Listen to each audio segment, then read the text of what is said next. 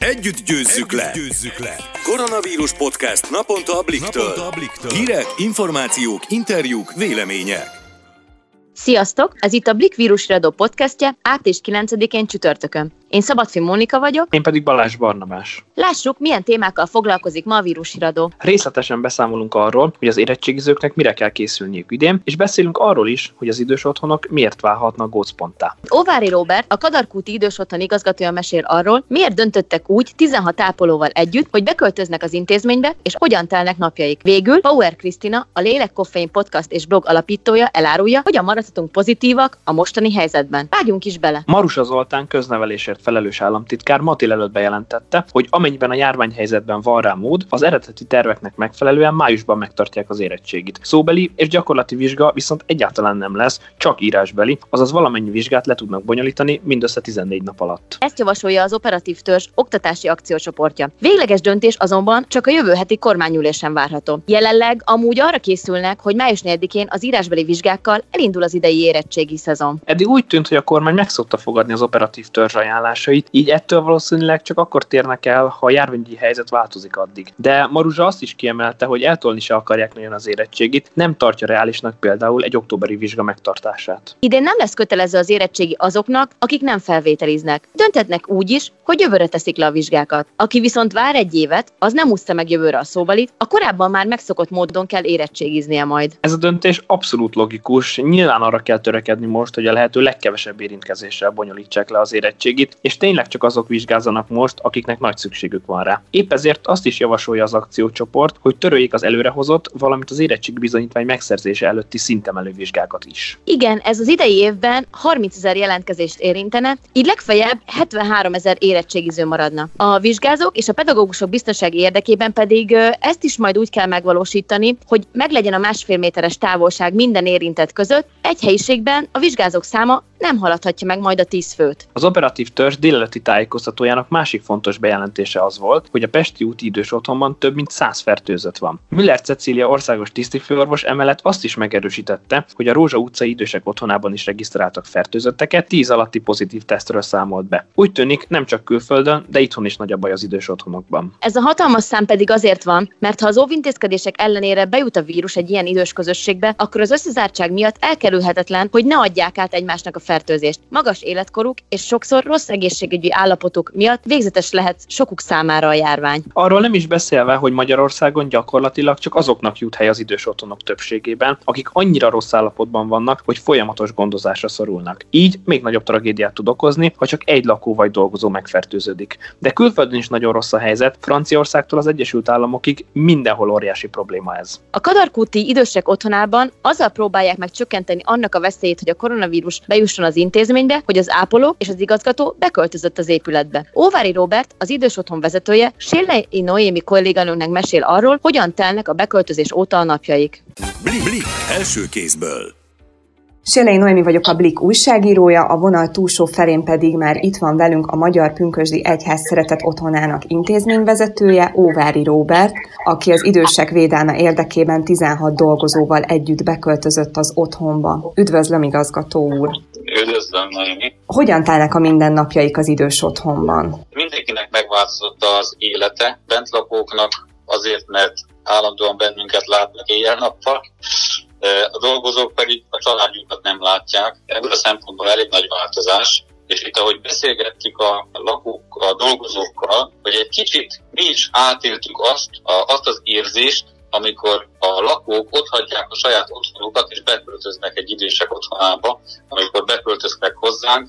Kicsit azt az érzést éljük, éltük mi is át, hogy ott hagytuk a ingatlant, ott hagytuk a családot, és beköltöztünk egy bentlakásos idősek otthonába. Érdekes érzés. Biztosan nem könnyű. Mikor döntöttek úgy, hogy beköltöznek az intézménybe? Kik és miért vállalták önnel együtt ezt a nemes feladatot? Vírus hatása, amikor egyre közeledett Magyarország felé is, akkor egyre többet beszélgettünk a vezető kollégákkal. Aztán amikor már olyan híreket hallottunk Olaszországból, Spanyolországból, Franciaországból, hogy konkrétan idősek otthonaiban milyen baj tud tenni a vírus, amikor megjelenik egy, egy bentlakásos idősek otthonába. Így döntöttünk úgy, hogy egy ilyen interjút csináltunk a dolgozók között, hogy lenne olyan, vagy kik lennének olyanok, megszólítottuk a dolgozókat, hogy hogy vállalnák-e azt, hogy a dolgozóink életvéd, a lakóink életvédelme érdekében meg tudnák-e hozni ezt a, a döntést. Természetesen olyan dolgozókat szólítottunk meg, akiknek nincs kisgyereke, vagy tudtuk, hogy nem gondoz otthon idős szülő, úgyhogy a 33 dolgozóból 17-en tudtunk olyan döntést hozni, hogy, hogy vállaljuk ezt, hogy beköltözünk mi is ide az intézménybe. A beköltözésen túl milyen más óvintézkedéseket kellett hozniuk? Amikor meghoztuk ezt a döntést, hogy be fogunk költözni.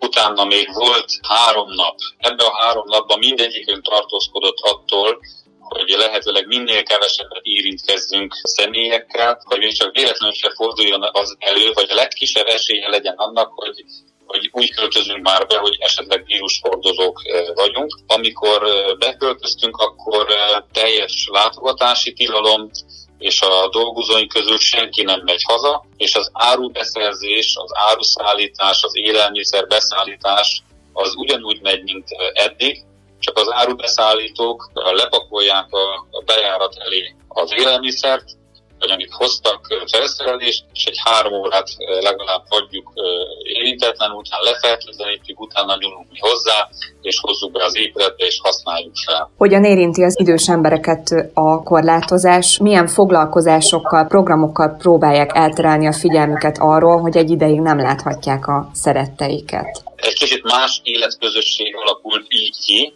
hogy bent lakunk mi is. Maga az épületnek az adottsága tette lehetővé, hogy ezt meg tudtuk hozni, ezt a döntést, ugyanis a Magyar Pünkösdi Egyház ezen a területen a kastélynak a parkjában, ez egy 5 hektáros park, nyaranta gyermek és ifjúsági táborokat szervez most már több mint 30 éve. És a kastélynak a tetőterébe egyrészt erre a célra voltak vendégszobák, másik célra pedig a távol élő hozzátartozóknak voltak kialakítva vendégszobák. De mivel most látogatási tilalom van, nem jöhet be egy hozzátartozó sem, így mi ezt a szálláshelyeket vettük tulajdonképpen igénybe, tehát elég jó körülmények között van a, a szállásolás, próbáljuk pótolni úgymond a családot, nem azt mondom, hogy tudjuk pótolni, de próbáljuk pótolni. Együtt vagyunk velük sokkal többet, a nagy park az lehetővé teszi jó idő esetén, hogy ki tudunk menni többen, vagyunk itt egyszerre bent,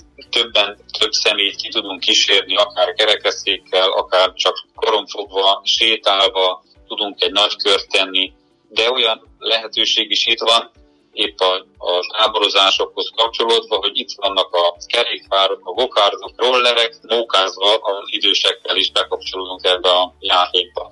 De együtt énekelünk, bibliaórák, alkalmak vannak tartva. Tehát mindenképpen most egy kicsit több időt töltünk velük együtt. A beköltözött ápolók, illetve ön hogyan tölti a szabad idejét, vagy ezt úgy kell elképzelnünk, hogy mindent együtt csinálnak? Hát van papírforma szerinti beosztás, de tulajdonképpen mindent, mindent csinálunk. Én magam is ma a konyhai szolgálatba kapcsolódtam be. Azt gondoltam egyébként, amikor beköltözök, jaj, de jó, sok mindenre lesz majd időm, el tudok rendezni olyan dolgokat, amik már régóta a körmömre értek, de azokhoz semmit nem tudtam hozzányúlni, mert, mert egyszerűen olyan sok a feladat, és ennyien, ahányan vagyunk, ennyien láttuk el tulajdonképpen az egész intézménynek a működését. Sokat beszélgetnek az idősekkel a koronavírusról magáról? Ők hogyan élik meg ezt a, az egész helyzetet? Ők ugye a médián keresztül elég jól informáltak a koronavírussal kapcsolatban. Igazából azért nem akarunk nagyon sokat róla beszélni, hogy ne gerjesztjük még jobban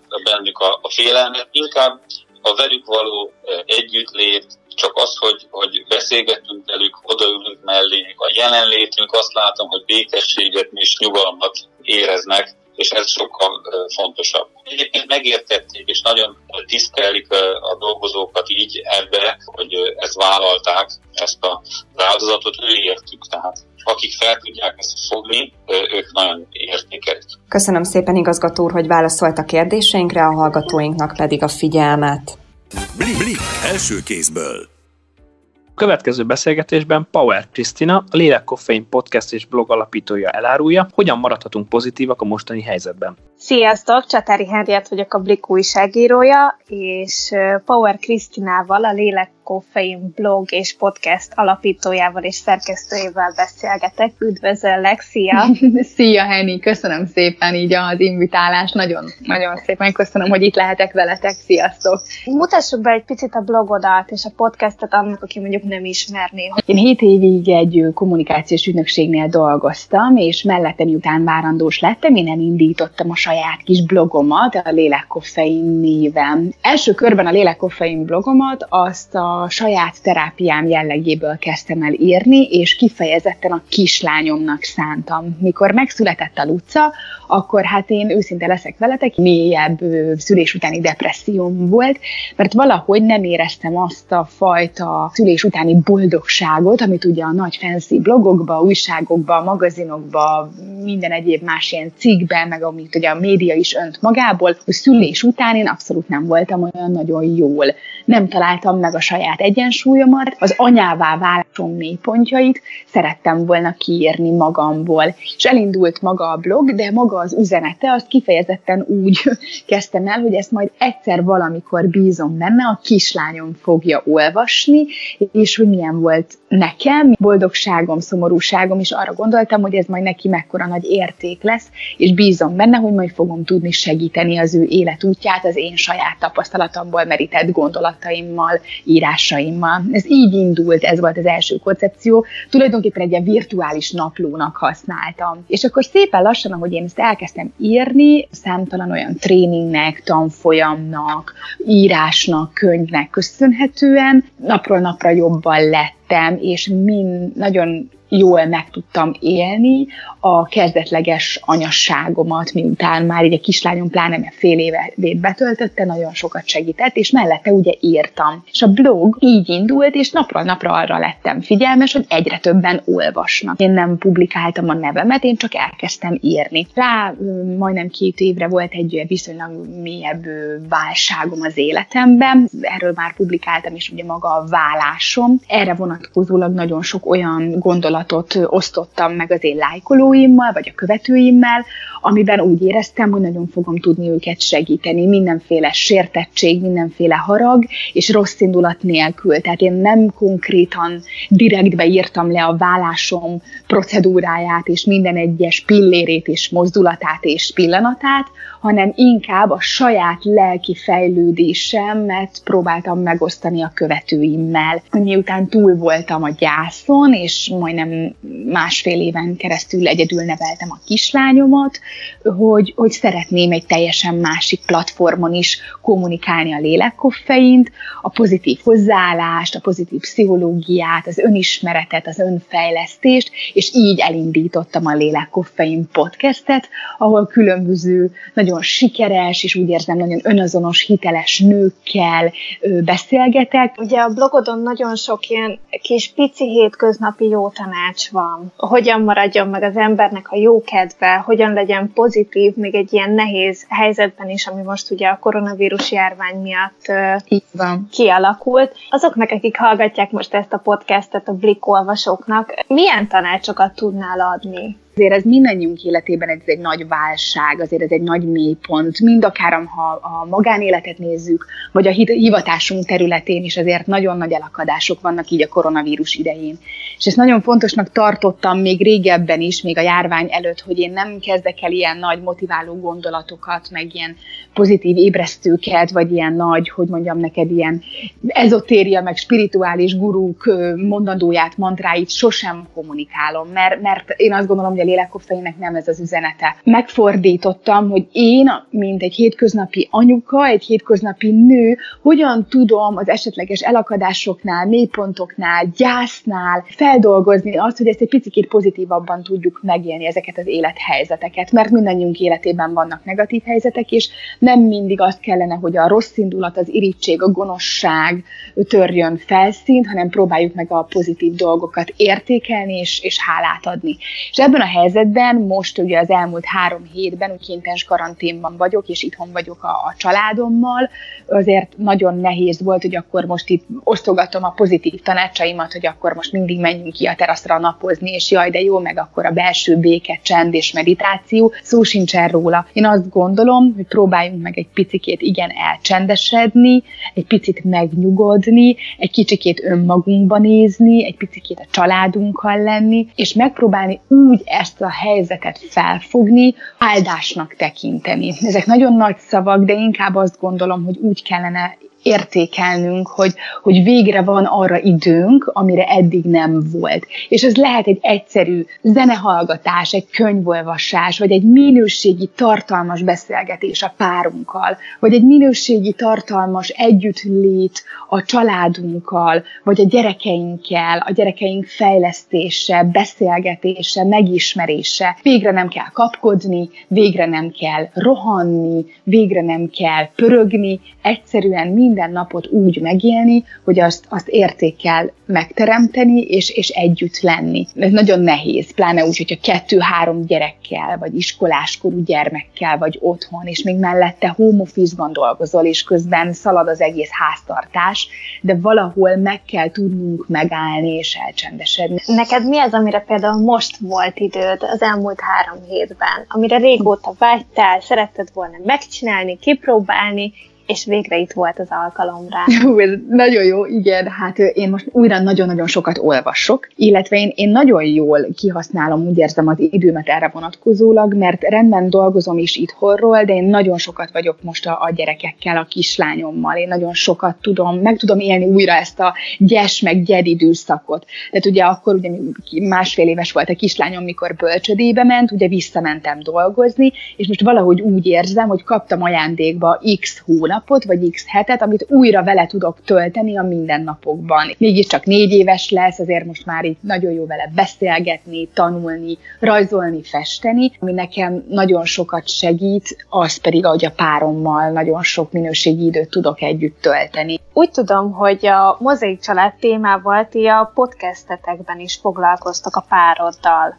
Igen, igen, igen, ez, ez nagyon örülök, hogy feltetted ezt a kérdést, és köszönöm. És igen, hát ugye eredetileg, hát egy jó bő fél évvel ezelőtt kezdtem el a saját podcastemet, amit el is mondtam nektek, hogy ugye maga az interjú alanyokkal foglalkoztam. Aztán ö, arra gondoltam, hiszen most itt ez az elmúlt három hét azért elég sok mindenben keresztül men, vágott, így a hivatásom területén is, hogy pont múlt héten lett volna a harmadik széria felvétele, és hát számtalan csodásabbnál csodásabb interjú alanyt invitáltam meg, de sajnos ugye jelenleg ugye a járványügy miatt egyáltalán nem tudtuk megejteni stúdióban ezeket a beszélgetéseket, és akkor kitaláltuk a, a párommal, hogy milyen jó lenne, hogyha csinálnánk egy saját kis podcastet, egy teljesen más terméket, ami kifejezetten a mi kettőnk életéről, a mozaik családról, maga a negatív hatásáról, a pozitív hatásáról beszélgetnénk így a hétköznapokban, meginvitáljuk a hallgatóinkat egy kellemes borozásra, leterítjük a plédelt a nappaliba, és akkor ott egy ilyen kis,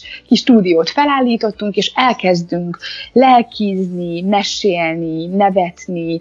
Kifejezetten, ami nagyon jó, hogy nem tökéletes a felvétel, itt ott akadozik, de, de hogy azt gondoljuk, hogy ezzel nagyon sok mindenkinek erőt tudunk adni, akik egyedül vannak otthon, akik egyedül nevelnek egy vagy akár több gyermeket, akik tudják, hogy milyen egy mozaik családban élni, vagy pontosan, hogy nem tudják, hogy milyen egy mozaik családban élni, akik nagyon nehezen találják meg ebben, a, ebben az egész nehéz helyzetben a kiutat, nem találják így a, a, a reményt, és hát úgy érzem, hogy egy egyszerű nő által, mint amilyen én vagyok, meg egy egyszerű férfi által, mint amilyen a Bálint, ő mikrofonon keresztül tudunk segíteni ezeknek az elakadt embereknek, és nagyon fontosnak tartjuk, hogy nem nálunk van a bőr bölcsekköve, meg nem mondjuk meg a tudit, meg a frankót, hogy mi aztán olyan hű, de nagyon nagy párkapcsolati szakértők lennénk, mert nem pont ez a lényege, hogy mind a ketten legalább egyszer már hibáztunk, elbuktunk, csalódtunk, rengeteget sírtunk, hatalmas nagy munka, önmunka után felálltunk,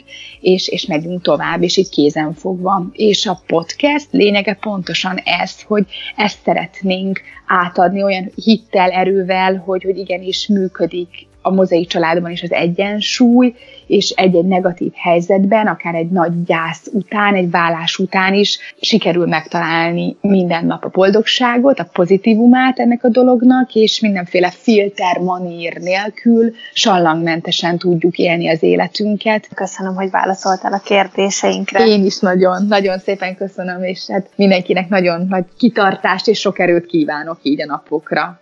Blik, Blik első kézből. Köszönjük, hogy ma is velünk tartottatok, várunk titeket legközelebb is a Blik vírus híradóban. Sziasztok! Sziasztok!